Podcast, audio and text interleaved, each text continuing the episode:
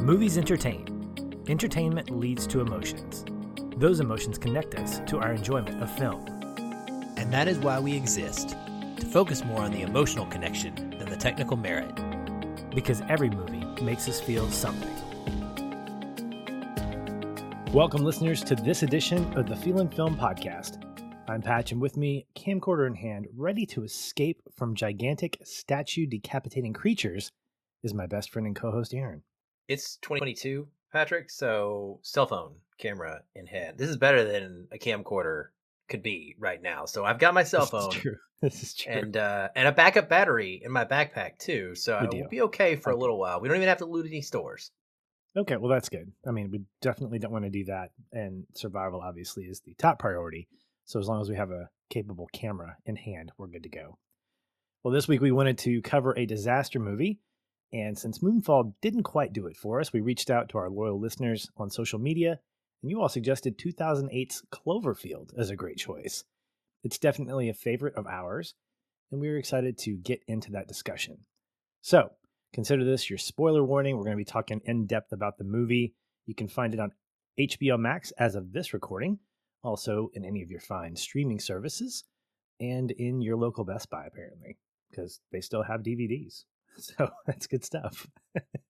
All right, let's get things rolling with your first experience with this movie, just to set a primer. Obviously, this is not our first time watching this. Aaron, did you see this in the theaters, or do you remember seeing this in the theaters? I don't remember seeing it in the theaters. So I actually wonder, I was trying to think about when this came out, and I was not deployed, but if it came out over the summer of two thousand eight, do you happen to recall when it released that year? It was. I uh, don't. I th- I think it was summer or spring when it came well, out. That's a fifty percent chance. Good good job there. Um, Pick one of the seasons, right? Anyway, I was pretty busy over the summer that year because I was being inducted as a Navy Chief Petty Officer. And so, my in fact, my whole year from about two thousand seven until the end of two thousand eight was pretty incredibly busy. And I don't know that I saw anything in a theater over that period of time. I can't recall much that I did. And I don't remember this. And I feel like it's the kind of movie that you don't forget if you see it on a big screen. And I was thinking to myself while watching it just this last time that, you know, it would have been a really neat experience. And I was actually reading back about other people's experiences and how different theaters handled their seizure warnings for the handycam and the flashing lights and the things that you have to deal with for a good portion of the runtime of this. Some of them would put up a little poster outside the theater that would explain, hey, some of them would actually come in and announce it before the movie started, which is really cool.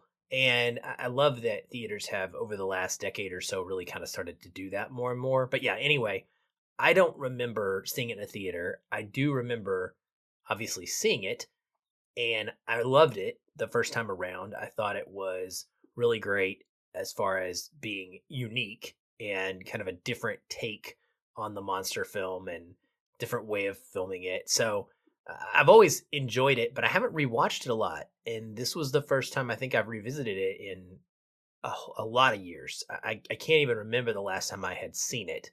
So I remembered the overall plot because luckily it's fairly simple and straightforward. But some of the details in there I had not remembered, like what happens to Marlena in the middle of the film. And I didn't remember that there were crawlers that came off of Clover either. That was kind of shocking to me. I was like, oh my gosh, what is happening? Um, so I'd forgotten completely about that. But yeah, I, I've always loved it because I'm an Abrams guy and a Drew Goddard guy. And now I'm a Matt Reeves guy. So it works out really well. That's definitely a trifecta of creative talent there. And when I went to see this in the theaters, it was actually a January release. I had to look it up to find out. I remember the trailer for it, and I remember it getting a lot of buzz and thinking, hey, J J Abrams, Mystery Box. It's going to be Alias and Lost all rolled into one. And this was really honestly before I got to appreciate Abrams and his storytelling style, the way in which he crafts his plots and things like that. I knew about him. I had watched a little bit of Alias, was familiar with Lost. So I had some kind of way of understanding what I was experiencing with the trailer. I remember not liking the movie because of the fact that I wasn't big on the Godzilla monster movie type thing.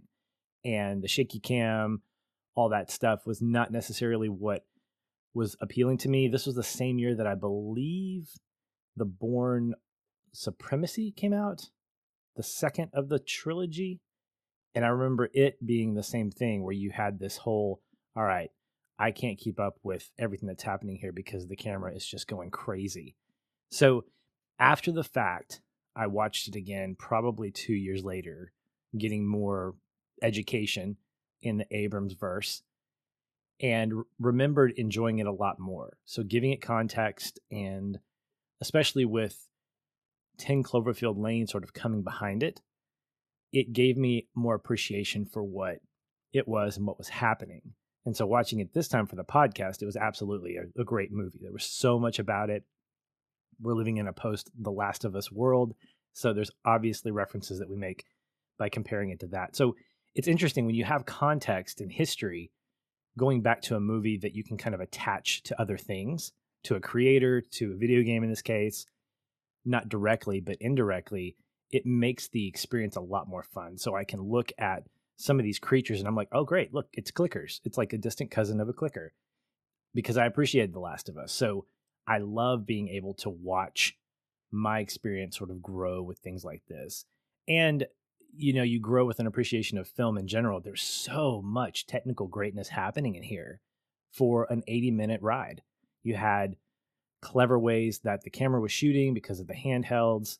You had the Jaws effect where you get the creature on the screen for maybe two, two and a half minutes of the eighty minutes. So a lot of what you're experiencing is character driven and set piece driven. You never know what's going to happen next. And and we go a lot of places. I mean, we're in New York for sure, but we hit a lot of different iconic places, which I think is pretty amazing. Kind of reminds me of Ghostbusters, where you've got a director who's like, I want to pay a little tribute to this fair city by destroying parts of it.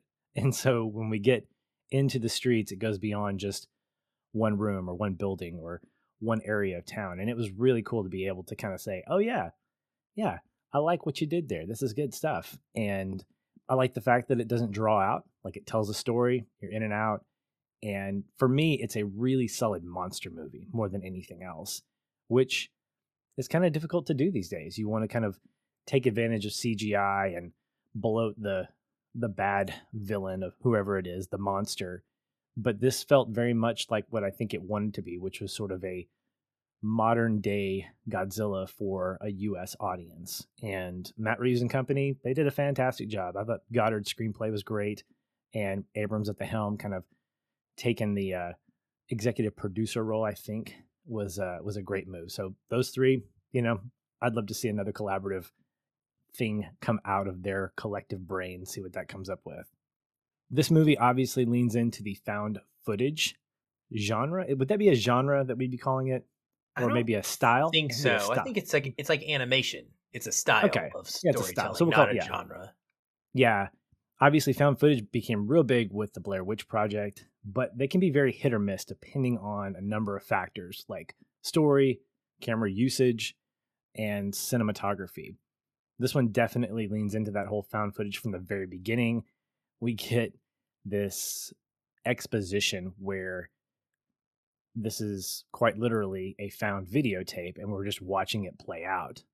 Um, does the style for you enhance the Cloverfield story, or do you think it could have worked as a standard feature, like something like Independence Day? I think it.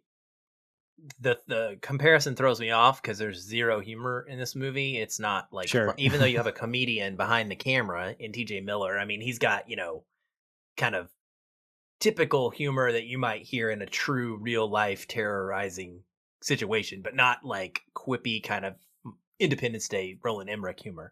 But yeah, I was comparing more to the, the I know. alien invasion I, type thing. Yeah, yeah, I figured that. I, you know, I actually would be interested in seeing Independence Day something styled like this, and there may be something kind of like that. I can't remember if the Skyline series has a little bit of handy cam to it.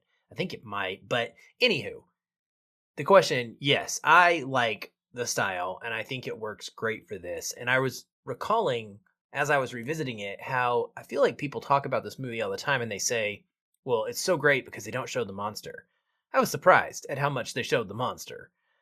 Clover's not like invisible for the whole movie. Now, not there a whole bunch, but there are definite full-on body shots of the monster terrorizing the streets. And of course, the big time lashed final shot of it where it's face to face with the camera, which was a hot debated topic, by the way. Maybe we'll talk about that a little bit later. But for me, the shaky cam, I think, is what makes this unique and what makes it special. And so for me, that's kind of how this movie elevates itself into that top tier of films for me in my, you know, rankings or whatever you want to call them, is because it does something different than other movies do.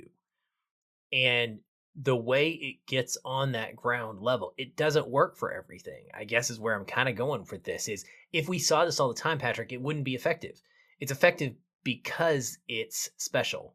Blair Witch did it first. Blair Witch was special. I've heard that there are a couple of rec movies that do this, R E C, in the horror genre, that are okay. You know, one of the Paranormal Activity movies was okay, but the vast majority of the copycats, it doesn't work out. So it really does kind of, you need to get lightning in a bottle. And so I don't think just redoing this over and over would work out. But being able to have the storytellers that we do in Matt Reeves and J J Abrams, who'd worked together previously on Felicity, being able to take the human relationships and put those center at the beginning of the film and let you get to know these characters and give you a reason to feel like you're relating to them as they're going through this experience, then it makes the camera work, to me, become effective. I think if you didn't know that, if you didn't have enough of the development and connection to the people, then it wouldn't be nearly as able to digest that sort of handicap. But I find it so fascinating now on a technical level, because I was watching a bunch of the special features and I listened to the director's commentary. And one of the things that stood out to me was Matt Reeves continued talking about how it was very difficult when they were talking to the camera operators, including T J, who did a lot of filming himself as both an actor of H U D, which you made a great joke about how his name is Heads Up Display and he's the guy behind the camera. I don't know if that was intentional. Okay. I love but that. man, so good. I, I'm going to believe it's intentional from now on. Maybe I'll tweet Matt Reeves and see if he answers me. But the um, fact that he's behind the camera for some of it, but actually all the normal camera operators, right? He was talking about how trying to get them to understand, I want you to film this poorly and I want you to be out of focus and I want you to be all over the place and I want you to miss things. So something may be actually happening in the frame and I want you to not catch it. I want you to be off to the side occasionally as if it was an accident, and how very difficult that is for a professional in a field who would normally get fired for filming in that way. Like that, their whole world is built around being exceptional at their job, and you're asking them to be the opposite intentionally. And I just, I thought about that and how, you know, it would almost be like asking a baseball player or an athlete of any kind to kind of throw the game, right? Just go out there and as a basketball player and just shoot a bunch of bricks. Do not put the ball in the hoop. And it would feel foreign, even if you could do it because you were skilled enough to understand the concept. And they did a great job of it. It took lots and lots of takes to get this right. And I think that the detail that Matt Reeves and J J Abrams brought to the filming style, it's not chaotic for chaotic's sake, Patrick. It was very specific and very intentional. There are shots where they move the camera down to T J's feet running, but like that is purposeful. They're, they don't do it all the time, but they're trying to give you the sense of, hey, in a real life situation, this is what's going to happen at some point. There's shots where, again, the monster, something is happening off screen and we just know that the characters are looking at it, but the camera's never moving there, because if you're filming something in real life, your eyes and your hand don't necessarily go to the same position, right? And so there's all those details within the context of how this gets shot that I think work so, so well. And, you know, and just the hook narratively of how the idea behind this is what would happen in a world where we all have cell phones or video camera footage if a monster attack occurred. And we get this one perspective of this one group of people that went through this experience. They actually took care to film shots where at various points in the running around the city trying to survive, they would capture other people in the city also shooting the footage. Yeah. The reason yeah. being that they're expressing like there should be hundreds of thousands of other examples of this out in the world. One of our friends actually just commented on my Letterboxd review of this, where I was talking about the director's commentary and that very thing. And I wanted to add this because it was a great piece of information. He said, re- relating to other people filming things, he said there's an interview where Reeves specifically said that he thought a neat sequel idea would have been to show one of the other guys we saw filming and his perspective of the event, and that maybe that reveals pieces of information that we don't get in this movie. Like, right, right. Why do you explode if the crawler bites you? And like, there's a lot of questions.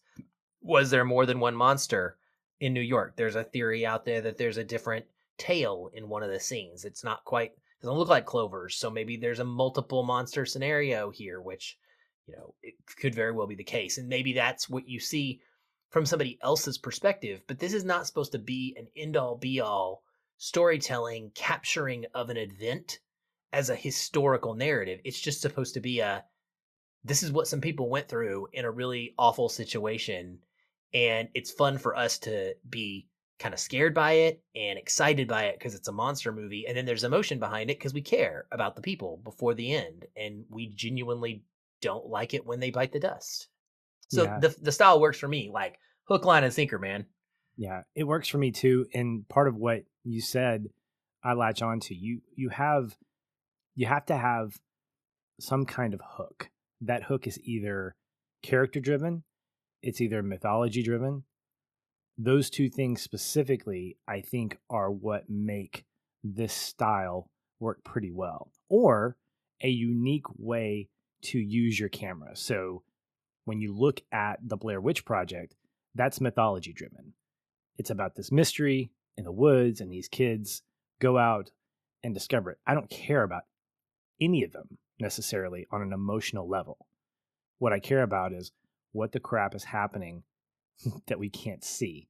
And it's all driven by other sensory components, like what you hear, not what you smell necessarily. That'd be kind of cool though. You know, do the Blair Witch Project with multi-sensory uh, inputs. That'd be kind of cool.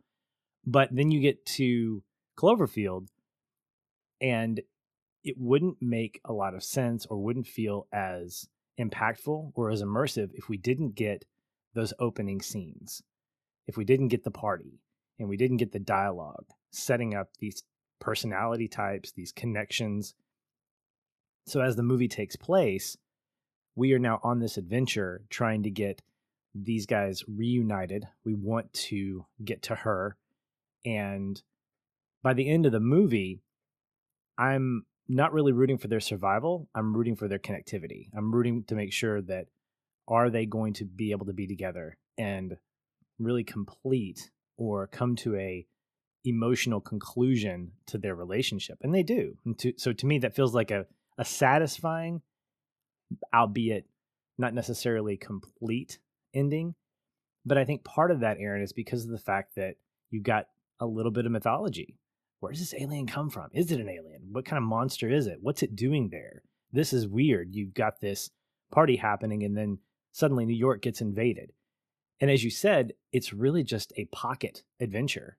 It's not necessarily like, oh my gosh, what else is happening in, around the world? Is this is this happening all over the place? Like Arrival? You know, we get that in Arrival. We get the global impact that an alien invasion has. But here is that sort of friendly neighborhood Spider-Man adventure where we're in New York for an hour and a half. And coincidentally, the eighty minutes that the movie takes place lines up with the amount of time that would be on that kind of tape that they're using in their, their video camera, that extended mini cassette or whatever it was. So being able to watch it that way and really experience it as a character-driven story, as opposed to a let's figure out more about the monster, when you can lean into that as opposed to the other thing, that makes it more appealing. Now, I think the first time watch for me, what I didn't like about it was that I was leaning more into the mythology. I was asking all these questions about, well, where did the monster come from? Or what was his purpose? And I felt a little cheated instead of realizing that's not what Reeves and company are trying to do. They're telling a survival story. They're trying to get from point A to point B, and they're throwing a bunch of emotion into it where you're connected to these individual characters, whether by humor or by sadness or by grief or by shock. And that's what sells me on the movie now, because I can fall into that category. Something like Lost, I think, is a great primer for this, because you've got both. You've got character-driven stories, you've got myth- mythology of the island, and landing that plane, pun intended, is one of the things that was difficult for that show to do, because you had to potentially pay off both things.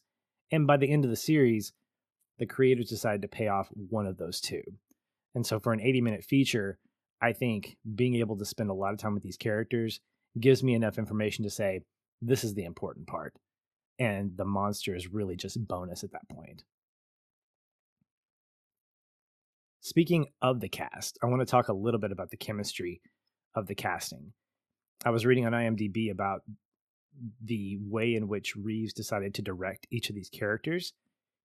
He had mentioned that he once wanted them to just spend a lot of time together, because as they were going through this whole thing, he wanted their reactions to feel as though their friends were in trouble, that they weren't just actors reacting to each other. And I thought that was really cool, because when you watch them interact with one another and how amazing it is that they are responding like we do to these jump scare moments, like, oh my gosh, what, these explosions, knowing that they're not really there or that they're beating up green screen crew members as, you know, re- replacing the, the little minions of the, of the monster, to see how they react and interact with one another is such an incredible thing, because that's something we don't get with Blair Witch. We get these three guys that are, or three people that are going on this adventure to try to figure out this mystery.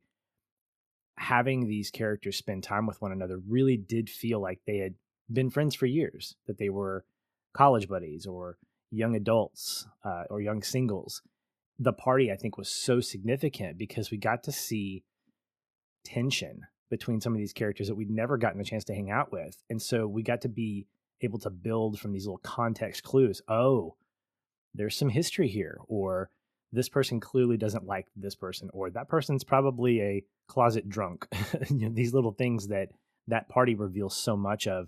And I thought that was a really smart thing for Reeves to do in order to create that organic feel, because they were going to be spending all this time together and they were going to really be on the run, uh, particularly those four. It was just really fantastic. Yeah, I would agree. I think that also part of that is not having superstars in your movie. And there is a value in casting people that feel right for these roles, that don't bring with them a set of expectations or pre-knowledge of other character styles that they've played. I went looking for some of these actors to see, man, what have they done other than this? And most of them have not really done anything. I mean, I think T J Miller's the biggest name of them, and even he hasn't done a ton of acting stuff, and he's been canceled since for whatever reasons, I think, and, and, and hasn't acted in a while too. But, you know, like, it's not a bunch of stars. It's not any stars. And that's, it, it could be so different, Patrick, so different. And I mean, you don't even have to have like a Leonardo DiCaprio running through the streets, but you know, put a B-level celebrity or something, maybe even a C plus, somebody like a Charlie Hunnam or, you know, somebody in there that's younger and, but somebody you recognize, and it instantly changes, I think, the way in which this movie goes down. Put Josh Jackson in it or, you know, somebody else, and you're just, you're immediately changed in the way that you approach it. And so instead, I was able to be like, for all I know, these are real people, legitimately, right. like just playing themselves. And it felt like that. I, it, I can't imagine the difficulty in shooting a movie like this, just from an acting standpoint, but it would be challenging to just, you're always acting at the camera in theory anyway, but you're so frequently able to play off of another person, and it, to be just legitimately like zoomed in doing constant kind of monologues into a camera with another person. And then it not being the style of solo filming that people are used to. So when normally when you have a, a person who is acting in a movie and they're, you know, the only character on screen, they are reflecting, narrating, having a speech of some kind. They're not aware of like constant surroundings because they're not supposed to be talking into a camera. You know, like the camera is watching a full scene of them doing something else. But in this case, they're literally talking to the camera. And so to me, it's just so interesting to see when their eyes are constantly shifting left to right. They're acting as if these things are happening around them, Patrick. And when you watch the special features and you see how much green screen is in this, now they do do a good job of having like practical sets mixed with the green screen, which I think helps a lot. But, you know, like rubble's not really falling on them, but they're like, you know, crunching and flinching and like dodging and twisting their heads and all as if they're really talking to that camera. I don't know. I just think it's really good, strong acting work across the board. Yeah. Um, because it doesn't feel like acting work to me. Mm-hmm. It, it truly felt to me found footage. And there's so many of these movies that don't. That's part of why I love Bla- Blair Witch Project and why it's a superb favorite of mine as well, is mm-hmm. because I buy it. I buy it as literal found footage.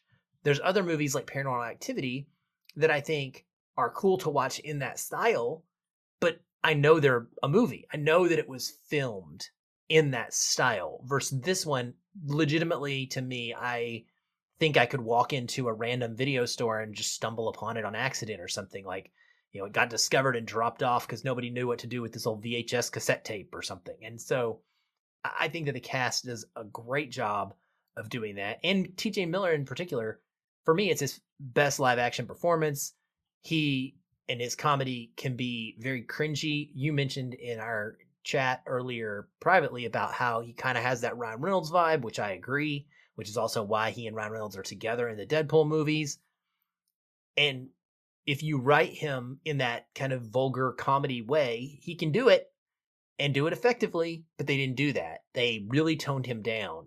And I liked him a lot in this toned down manner. He's still just on the border of like being unhinged, and he's still like each character has a little bit of that unique personality. Like you kind of wonder, like he's a little bit annoying to everybody, but yet you can also understand why he would be Rob's best friend. He's not, it's not, it's not a complete like crazy thing. He's not like a jerk to people. He's just not the kind of, like he's, you know, when he's pressuring Marlena to give her mm-hmm. the testimony because he's wanting to hit on her, you right. know, and she's like, no, I don't know this guy. And he's like, okay, that's cool. Totally cool. We'll just do a short one. You know, like that's the kind of thing that women are like, get angry about internally mm-hmm. and are like, get away from me, dude, back up off me. But mm-hmm. he's not cringy to the point of, he's not a stalker. He's not going to hurt her. He doesn't want to abuse people. You know what I mean? And I like that kind of character. He's not perfect. Uh, but to the point where when he gets killed, like I genuinely want him to make it, you know? And I love just the way that we get to see a little bit about Rob and crap, crap, crap, crap. Not Lily, not Lily. The other one. Oh, oh, help me. Beth. Beth, Rob and Beth with yeah. the pre-knowledge that like, okay, something has happened. And for me, Patrick, that's what really sucks me into this story, I think, on another level as well, is that, yes, we're experiencing a monster movie because that's what they went into this to make. Abrams, Reeves, Goddard, like they were like, listen, we love these and we want to make one. But this is a love story as well. It's about a person who has an hour left of their life, potentially less. They're in a crisis situation. What do you think about? Well, you think about the things that you haven't done, right? And what do you need to get off your chest? What do you need to do? And he knows he's made a mistake. So I got to go find Beth at whatever cost. That's my desire. And I feel like it's so natural to most people. Like that would be me. I also was thinking about pets when I was watching it. Like, granted, my dog was like sleeping on me at the time. And so that was kind of like amplifying this feeling. But I, I was like, there are hundreds of thousands of pets in New York that people are just running away and leaving in their homes, I'm sure. I would literally go back and get my dog. I, I would do a what Rob does to go get Beth. I would do that probably to go get my puppy. Mm-hmm. Not even kidding. I think that that is my D N A. I'd love to say, oh, I wouldn't, but I have enough history in crisis situations to find that I act differently than I think. And I think I might. And so I really do believe that I probably would just naturally, the, the switch would flip and I would just go try, you know? And I think that there's something somewhat romantic about that, you know, no matter w- how tragic it ends up, of course, just knowing that you're going to risk it all in those final moments that you may have for the sake of love. And that, that that's in this movie. It's in this movie about a whole city being destroyed by a kaiju, which is cool. Well, and this movie is one of those stories that is more than just survival. It's about meaning and about emotional connection, as you're hinting toward, whether it's to a pet or to a spouse or to a loved one of some kind. And I like that Abrams and Reeves and Goddard are not, unap- they're unapologetic about that approach. There was a piece of trivia that talked about the absence of older people or children in this movie. And part of it, the theory is that practically speaking, kids are harder to direct. They would probably spoil some of the marketing that was coming out. And also, they cost more to shoot at night. Tom Holland, fact- especially. This is a movie yeah. that would have had Tom Holland and he would have ruined it all. Sorry. Right, right. But the cast itself, I completely agree that having, quote, no names, or at least no name yet at this point, was a great choice because they were all capable of holding their own. They all did a fantastic job. And several of them have gone on to be kind of staple television folks. Uh, Ben Feldman, who plays Travis, Beth's boyfriend at the party, who Rob says um, something like, I hope you have a good last night with her, or or good luck with her, that, that crack that he regrets making. He went on to do Superstore as the main, one of the main characters in that series. He was fantastic and a great comedic actor. Mike Vogel, Under the Dome. Even uh, Michael Stahl David, who played Rob, has gone on to do several television series. So a lot of these guys, they're obviously great actors. And to find them in a position where that strategic way of putting not so famous yet actors in these roles, what I think it does is, along with that found footage approach, it grounds these characters and makes you feel like you know them. Like you are friends with them, like you'd hang out at this party with them. Not that you'd necessarily be H U D, but you know a H U D. There's always that guy or that person in your life who's going to say something that's kind of socially awkward, and you're like, yeah, you just have to know him a little bit better. I think this was actually T J Miller's first theatrical role too, so getting him to act a certain way was probably easier than it would be today, where he's got a little bit more staying power. But I like that reserve p- approach with him. I like the fact that he is really sort of the comedic break in the movie, where he'll say something that you're like, that's completely awkward, and I can kind of chuckle here and there. That whole bit down in the subway where he starts talking about homeless people being set on fire, the one of the best lines in that scene is where he tells that story and everybody's like, hey, not the best time to talk about something like this. Yeah, yeah, yeah, you're right. And there's like a beat of three or four seconds. And he says, wouldn't that be crazy if one of them just kind of ran out in front of us or whatever? And like, God, dude, H U D, stop.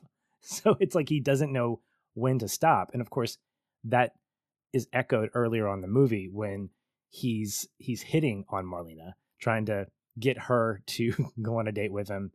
And it's it's a lot of fun because he doesn't dominate the scenes. None of these characters dominate the scenes that they're in. And while, yes, this ultimately comes down to Rob, who is trying to get to Beth, it's not necessarily just their story. So when Marlena dies by explosion and when H U D dies by decap- decapitation, he gets cut in half, I think. He gets eaten. No, he gets, he gets eaten. He gets, so they specifically okay. said, I was going to point out this. This is one of the things from the commentary, since you just brought it up. That shot, Drew Goddard fought for that shot more than anything else in the movie. Having that monster close-up attack, there was a big argument about how they were going to shoot it and whether they should get that, you know, much of a view of the monster. And he was like, no, because this is a monster movie and it's supposed to be fun, and it's not fun unless somebody gets eaten. And so they, they were like, they had to have somebody get eaten, and it was perfect. I think it was executed perfectly. Anyway, mm-hmm. That's the backstory of how H U D dies. Man, well, I, I agree. I mean, I would follow Goddard in that regard. Like, yes, that's probably my favorite shot of the movie is that long stare down and then the attack. I thought it was perfect. Let's talk a little bit about Clover. As you mentioned, Clover is the name of the monster, eloquently named by the crew, I guess, or the folks. My mind was it. blown by this factoid today. I know it's been out on the internet for a while, but yeah, I did not know the monster had a name.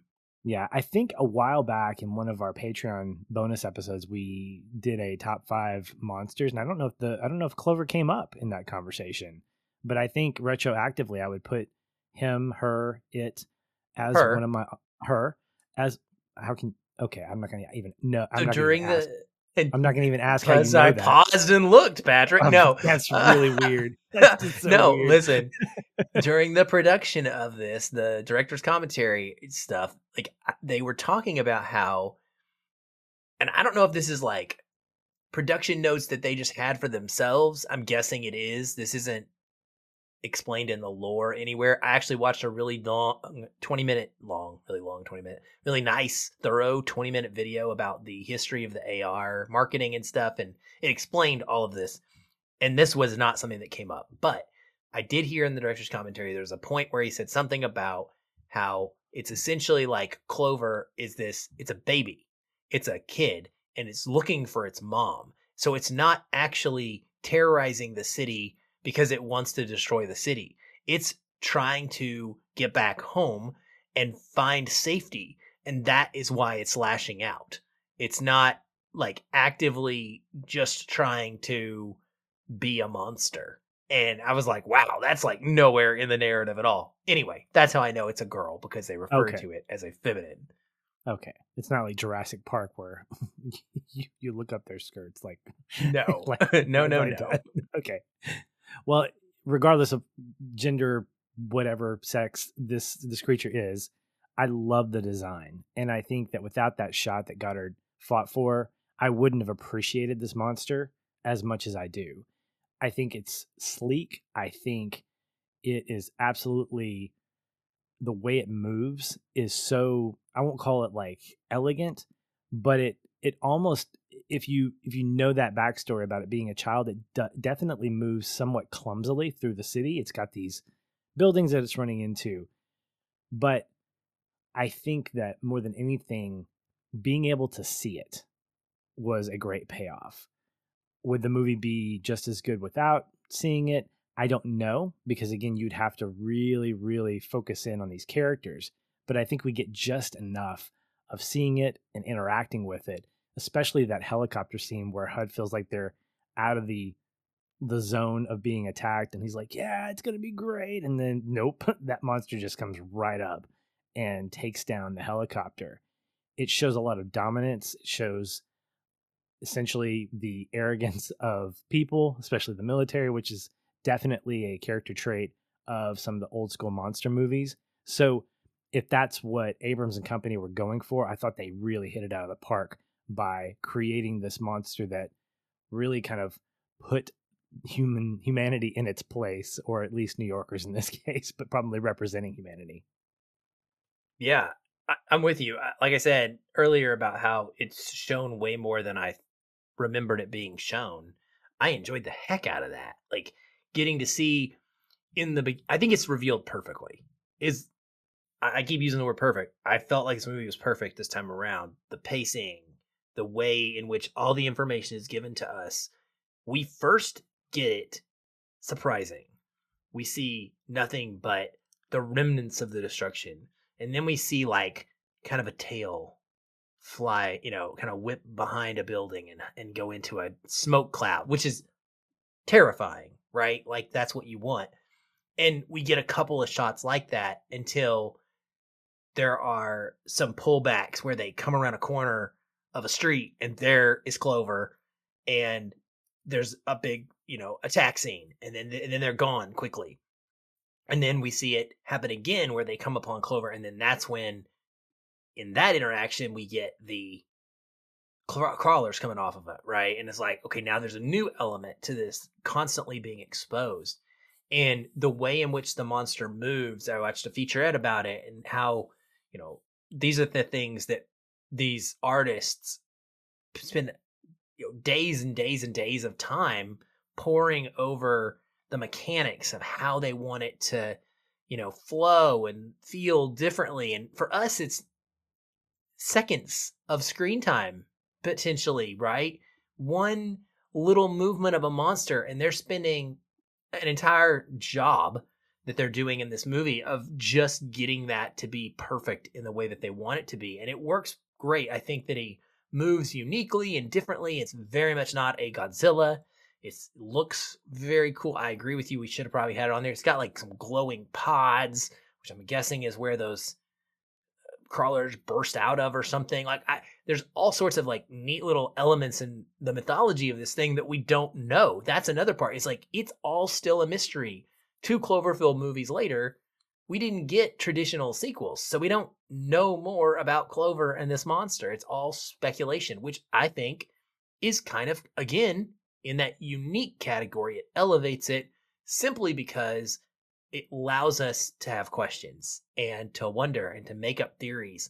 And we live in a day and age where that's not how things work, Patrick. Everything is about giving us answers and telling us all the details or putting us on a path that will constantly ask a question, reveal the answer, ask a question, reveal the answer. But nothing ever just wants to, quote, leave us hanging. Cloverfield left us hanging with their monster design. And I think that that's really fascinating. And then that last shot, I agree with you. You know, getting that stare down is just, it's really, really scary on a big screen T V. I wish I could have seen this in a theater. If it ever was to be re-released, I think I would. It's, it's a money shot for sure. Make a high priority to go see it in like IMAX or whatever I could. You know, maybe this will be one that I rent a theater out someday and go have them use my four K because they can do that now and watch this movie in a theater, because I imagine it would be pretty incredible experience, just immersive sound all around you. I listened to it, my surround sound, and got some of that as well. Just the crumbling and the, the screeching that's kind of out of the corner of your ear. You don't know which street or which angle it's coming from. You're just scared out of your wits. And yeah, anyway, I, I think the design and the monster Clover, Clover, as I will now, it's such a, it's such a calm, like gentle girl's name. It's, that's part of the funny thing about it. Like, it's not scary, you know, Godzilla, like Lord of the Lizards is what, you know, that is referencing. Mm-hmm. This is a freaking little tiny piece of a flower or, or a piece of grass, you know, like what in the world? It's so funny. Yeah. Well, with those gaps needing to be filled in as humans, we want to fill in those theoretical gaps, like where did this creature come from? Obviously, it spawned a bunch of fan theories. I was sort of online doing a little bit more research for this podcast with regard to that.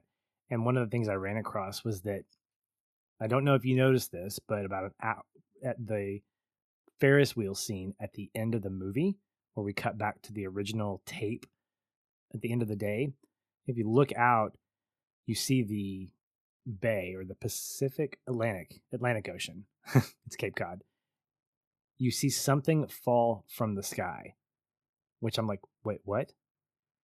And there's a fan theory out there that this creature was actually created in the depths of the ocean, similar to how H U D made the reference to that creature from Madagascar that we thought was extinct. People thought was, the scientists thought were extinct, and somehow it had been living in the depths of the ocean for years and years and years, which I thought was a kind of a cool little fan theory that it didn't come from another planet. Regardless, it's a monster that we don't know a lot about, and it creates such a great mystery to to solve. And that's part of what I think makes Abrams' mystery box approach appealing, not necessarily successful all the time, but definitely appealing. And one of the things that Abrams does really well is crafting a universe around an idea. And the marketing for this is what I remember equally as much as the movie itself. So I want to talk a little bit about the marketing blitz that happened, because I think in a day of social media and the internet, the viewer experience of a franchise, an I P, of a universe on the big screen is enhanced so much more when you can attach tangibility to it. And so I want to call out a couple of cool things. So in the T V series world, Lost, you have the Dharma Initiative, one of these elements of the T V series that spawned a website that you could actually look and find bios of scientists that are mentioned in the T V series. Jurassic World, when it released, there was an actual website for the theme park. And up until the day of release, you could, one of the features is that you could look at park cam. So you could see like where the staff What? Were. Yes. Really? If you do a Google search, you can still find an archived version of it. It's pretty fantastic. But you can check out the different parts of the park. The Isla Nublar ferry, there's a camera on the ferry. And then after the movie released, the website changed. And now you have half the cameras that aren't working. You have... Oh, that's uh, brilliant. Freaking, it's great. Planet of the Apes, same thing. There is a... Or, I think it's Rise of the Planet. Yeah, the, the updated version. There is or was a website dedicated to research for the disease that is featured in the movie. And it's along the same lines of like, get your COVID shot and this kind of public awareness. Aaron, I think these things are so incredibly creative because just like the found footage, they bring us into this world that doesn't exist, and they help us get into a place where we're like, wow, this could actually exist. And I actually want to experience a part of this. Like, I don't want to experience Jurassic World after the, the dinosaurs have taken over. But I do think there's something amazing about the fact that you're not just going to experience an eighty, eighty-minute movie. You're actually getting this backstory, and you're doing all these things that sort of lead up to it. I think there were multiple websites that were dedicated to this movie that focused in on a couple of different characters. When MySpace was really big, I think all the main characters had MySpace pages, and they all stopped talking, or they stopped messaging, or stopped their activity stopped like on January eighteenth when the movie released. And it's such a great way to add to that narrative that you are more of a participant and less of a spectator at that point. Even Fringe, the T V series that Abrams was behind, did the same thing. There is a scientific research center that had its own website. I actually applied for a job on that website because there was a place you could apply for a job. Never got a call back, and I felt pretty bad. I was like, I thought I was qualified, but apparently not.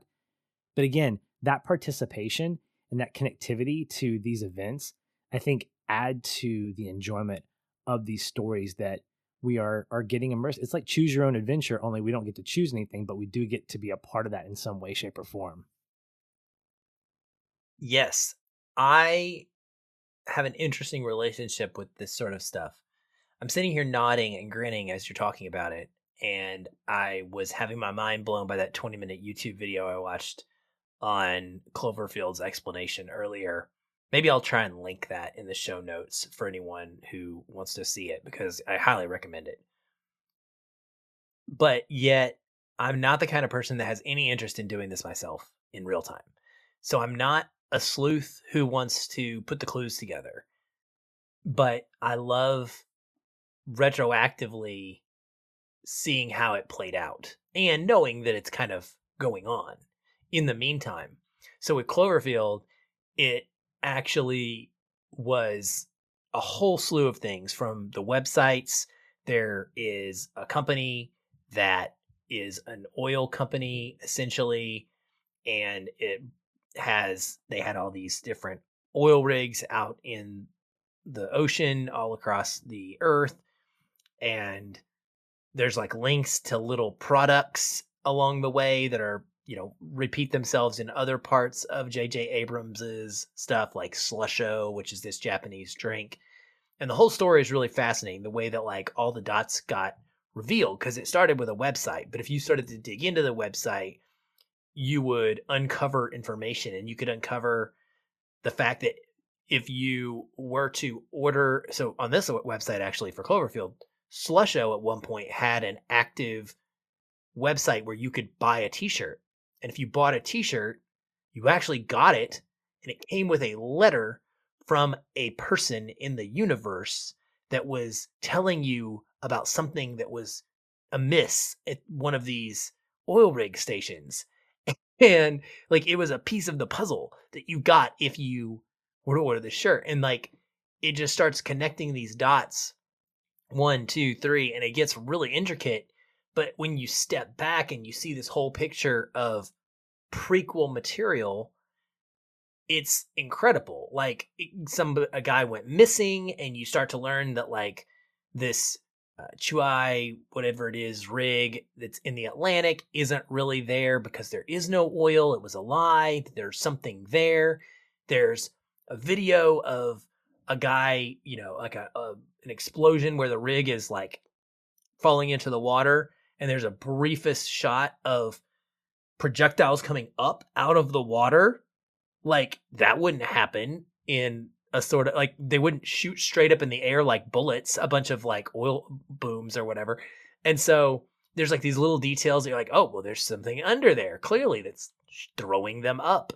And it's just so intricate and so detailed. And it's amazing to me, Patrick, because who has the mind to like put the puzzle together and then take it apart in pieces and distribute it backwards in a way that can be discovered interestingly, to where it is just enough that it does come together ultimately into that final version. It's really a talent that I, I don't think a lot of people have. Uh, and I don't think that there's a ton of value in it. You know, I don't, it's hard to like put a number on it and say, well, how much did the viral marketing of this movie, like the A R part that I'm talking about, help? Probably not a lot. It just helps to create a cult following of your movie, people who are obsessive over it because of it being so unique and special. The actual part that really helped them was trying to be intentional about not showing things in their trailer. And man, it's funny, because I actually just tweeted out this past week about Matt Reeves's next movie, how I'm sick and tired of the marketing, because the Batman is just, it's nonstop every week. There's a new teaser and new posters and new clips. And, and like, I am like, I don't want to see it. I don't want to hear any of it. Like, just stop, stop showing me all this stuff. But Cloverfield, they all agreed, like they wanted to go the opposite route. And so the initial teaser for this movie, it popped up in front of a Transformers movie, which is perfect. And it was like two minutes of the party, and then ultimately just the destruction shot of the Statue of Liberty's head getting knocked off, right, and thrown.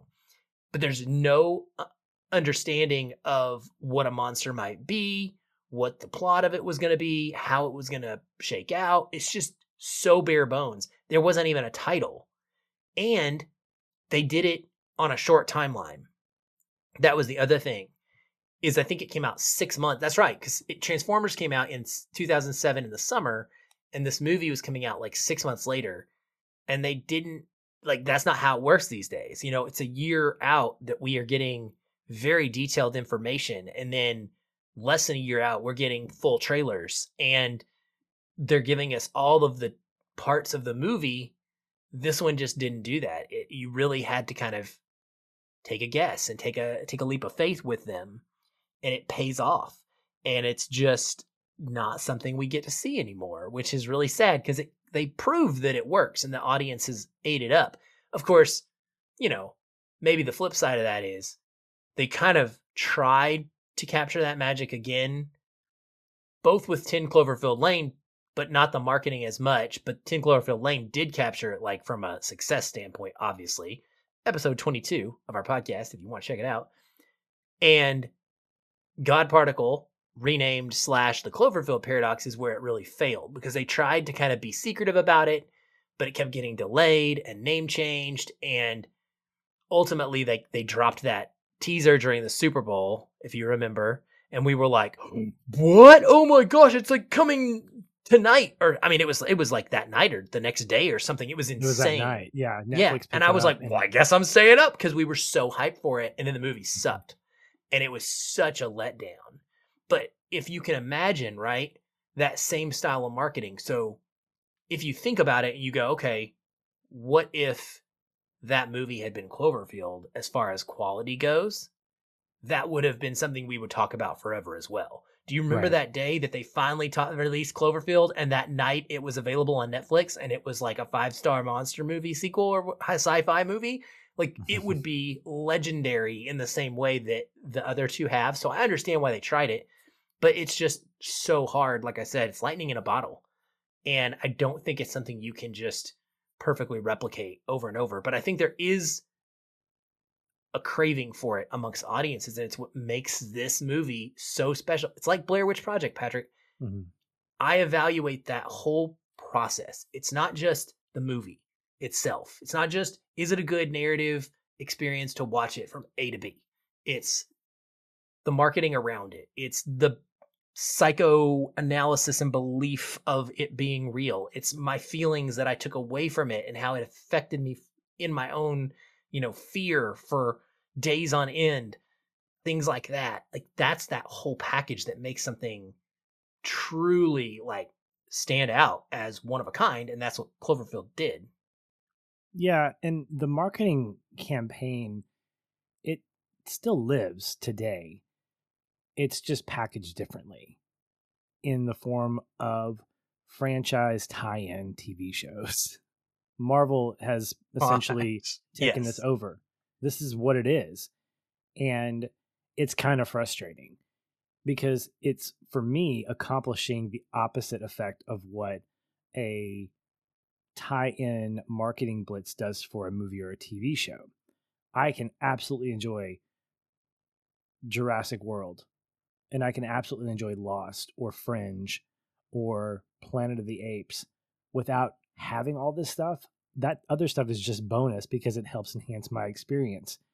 Now, I'm going to watch Black Widow, and there's a little thing that happens in the show or in the movie, and I'm like, wait, what's that about? Oh, you have to watch the first five episodes of Falcon and Winter Soldier to really get that.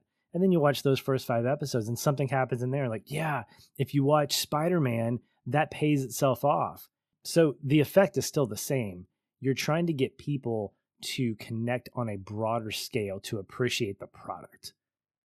And what Marvel does successfully is they just create really good content. I mean, we can probably agree that there's not really a bad seed in the Marvel universe. The Eternals probably has the most criticism, but even some of the stuff that I've seen from people that don't like it say it's got some redeeming qualities. It's not terrible.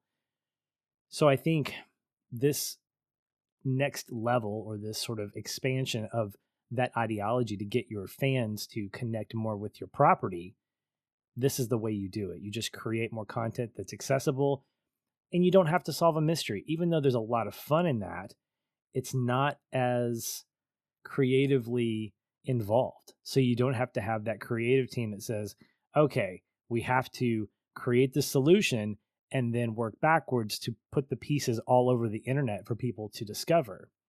While that's great, you're not going to get a lot of people who are going to put that effort in.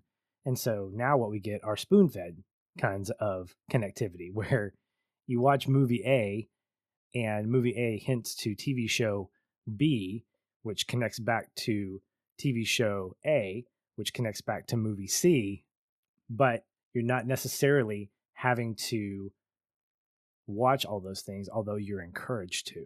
So yeah, I, I think it's still around. It's just kind of in a different package. And for my taste, I don't want that, because we live in a world, Aaron, where there's so much content. You and I were talking about this. The amount of streaming television behind the paywall that exists now, or that will exist by the end of this year, is insane. It seems like the plus streaming services, because everything's pretty much named something plus. Plus or uh, max, or, yeah. Plus or max.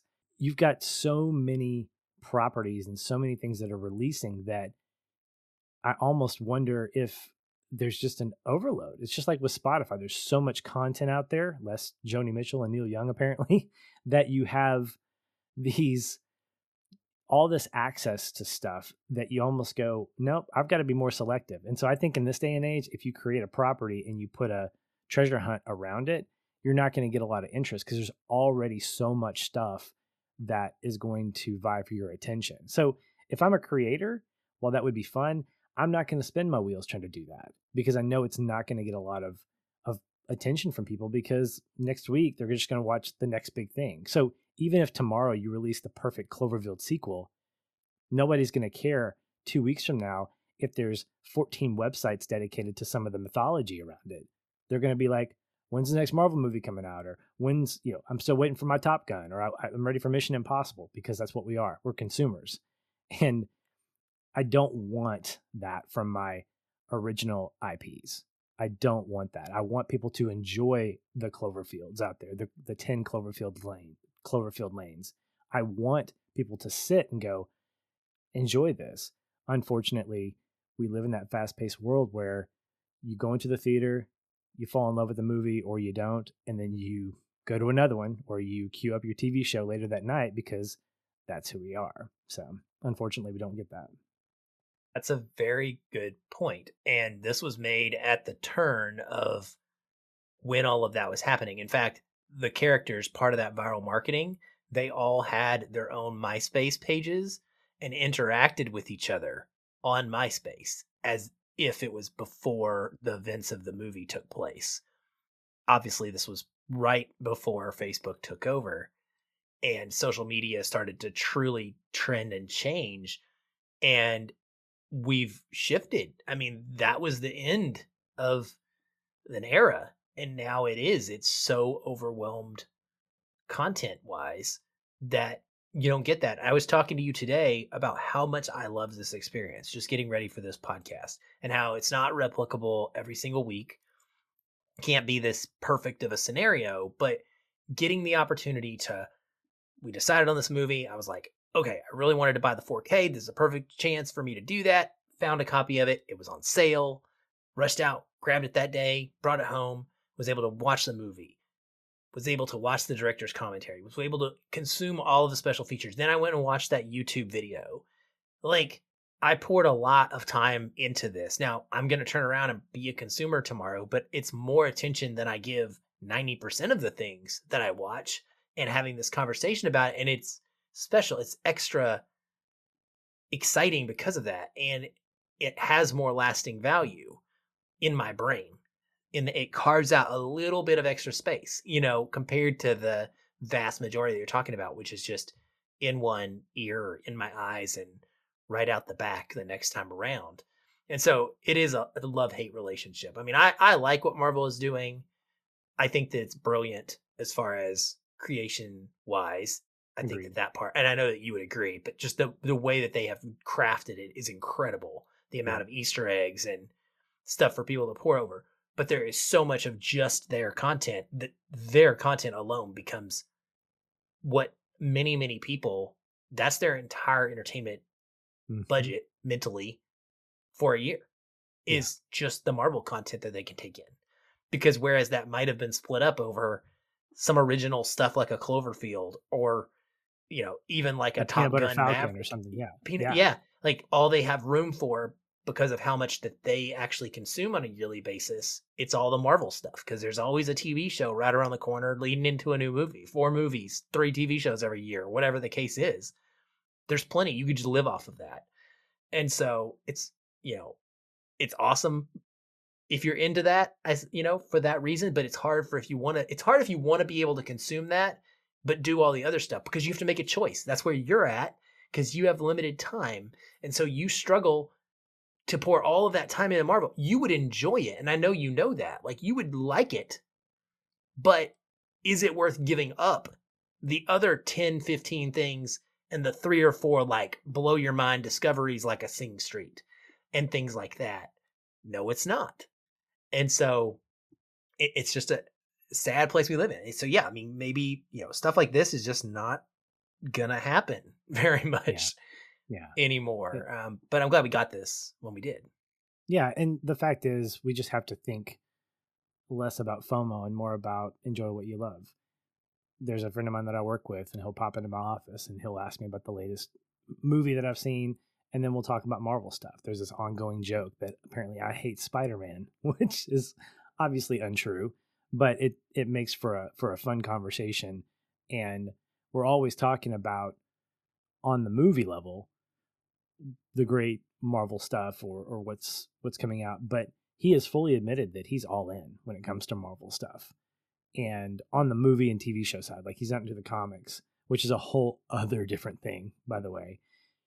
But it's hard because I want to recommend quality television and quality movies like CODA and say, this would be one that I would definitely recommend. And so when he asked me, what's worth seeing? I said, well, you've got this, this, and this, none of which have the word Marvel in front of them, or D C or Sony. And unfortunately, not a lot of people get excited about that. Like I would recommend, you know this, I would recommend Sing Street to anybody, anytime, any place. But are people really going to appreciate it on the level that I do? Probably not, and I'm okay with that. But when you have such a crowded space of movies, and as you said so brilliantly, you only have so much time and so much really entertainment space in your brain to appreciate it, you got to make choices. And so a property like Marvel has basically said, you're either all in or you're not. And in, in, a, in some ways, it's kind of like Apple as a product, where you're either in the ecosystem where everything works completely perfectly and nothing outside of that works at all. I think Marvel has sort of done that as a property. They say, look, you're either going to dedicate most of your life to enjoying Marvel movies and T V series, and we're going to give you the best that we have. But if you don't, you're really not going to appreciate it to the fullest, and you might want to just go ahead and be that casual fan who occasionally picks up Thor or checks out the latest Marvel T V show in and of itself. Star Wars, I think, can be that same way, although yep. I think that's probably, well, that's ten times bigger, but probably not as, as I won't say popular with the mainstream as, as Marvel is. And so, yeah, for my money, I'd rather just stay away from the behemoth as much as I can.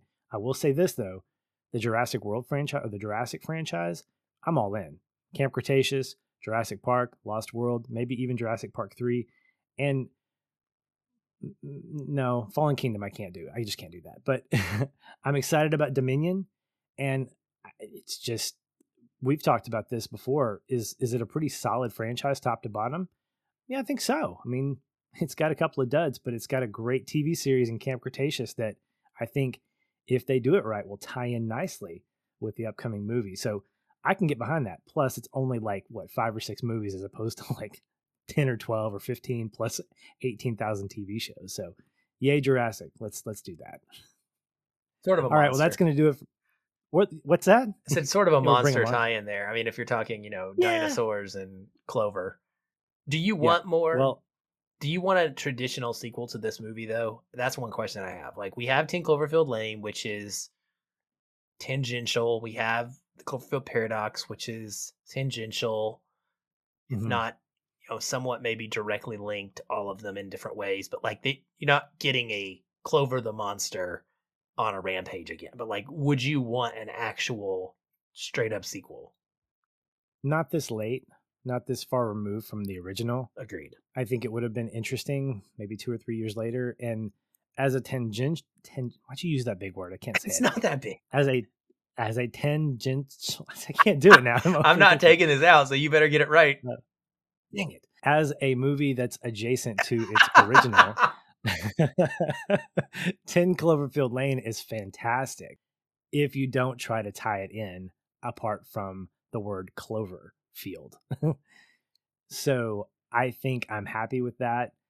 And anything that would try to tie back into it, I think would just feel wasted. I know that back in January, Abrams and Reeves, or maybe Abrams and Goddard, were looking at writing a direct sequel, but I'm happy with what I got.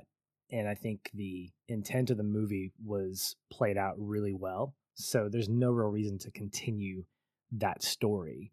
I think all the mystery behind it and the fan service, the fan theories, I think that's enough to give me my Cloverfield mythology that surrounds it, along with the marketing. I'd love to go back to those websites or go to MySpace as it existed. Maybe the Wayback Machine has that.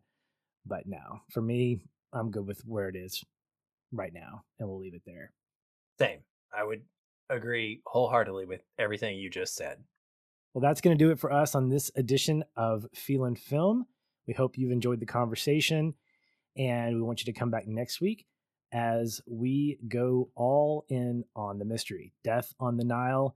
We're going to be visiting a great cast of people, including a supporting role by Kenneth Branagh's mustache as he plays Hercule Poirot. Poirot. I'm going to be able to figure out how to say words next week, hopefully. If not, Aaron, you're going to lead this one. I'm going to be like, yep, I agree, or no, I don't agree. And I'll keep my words to two syllables or less. uh... I'm not going to say that T word. I'm not going to try it. So anyway, come back, enjoy that conversation as we will be bringing that to you. In the meantime, stay safe. Thank you guys for all you do to listen and support the show. Aaron, thanks for a great conversation, and we'll talk soon. Hey, everyone. Thanks again for listening. If you enjoy the show, we'd love to hear from you. You can leave us a review on iTunes or wherever you're listening. These help increase visibility for the show and grow our community of listeners like you. We also invite you to connect with us further by joining our ever-growing Facebook discussion group. A link to that is in the show notes, or you can just search on Facebook and find us that way. If you'd like to continue the conversation with me, you can follow the show on Twitter at Feelin' Film, or connect with me in the Facebook group. I'm very active in both places and would love to chat. And if you want to connect with me, you can find me at Shoeless Patch on both Facebook and Twitter. Be sure to tag me in any comments so that I'll be notified and not miss you. Once again, thank you for listening. We'll be back soon. Until then, stay positive. And keep feelin' film.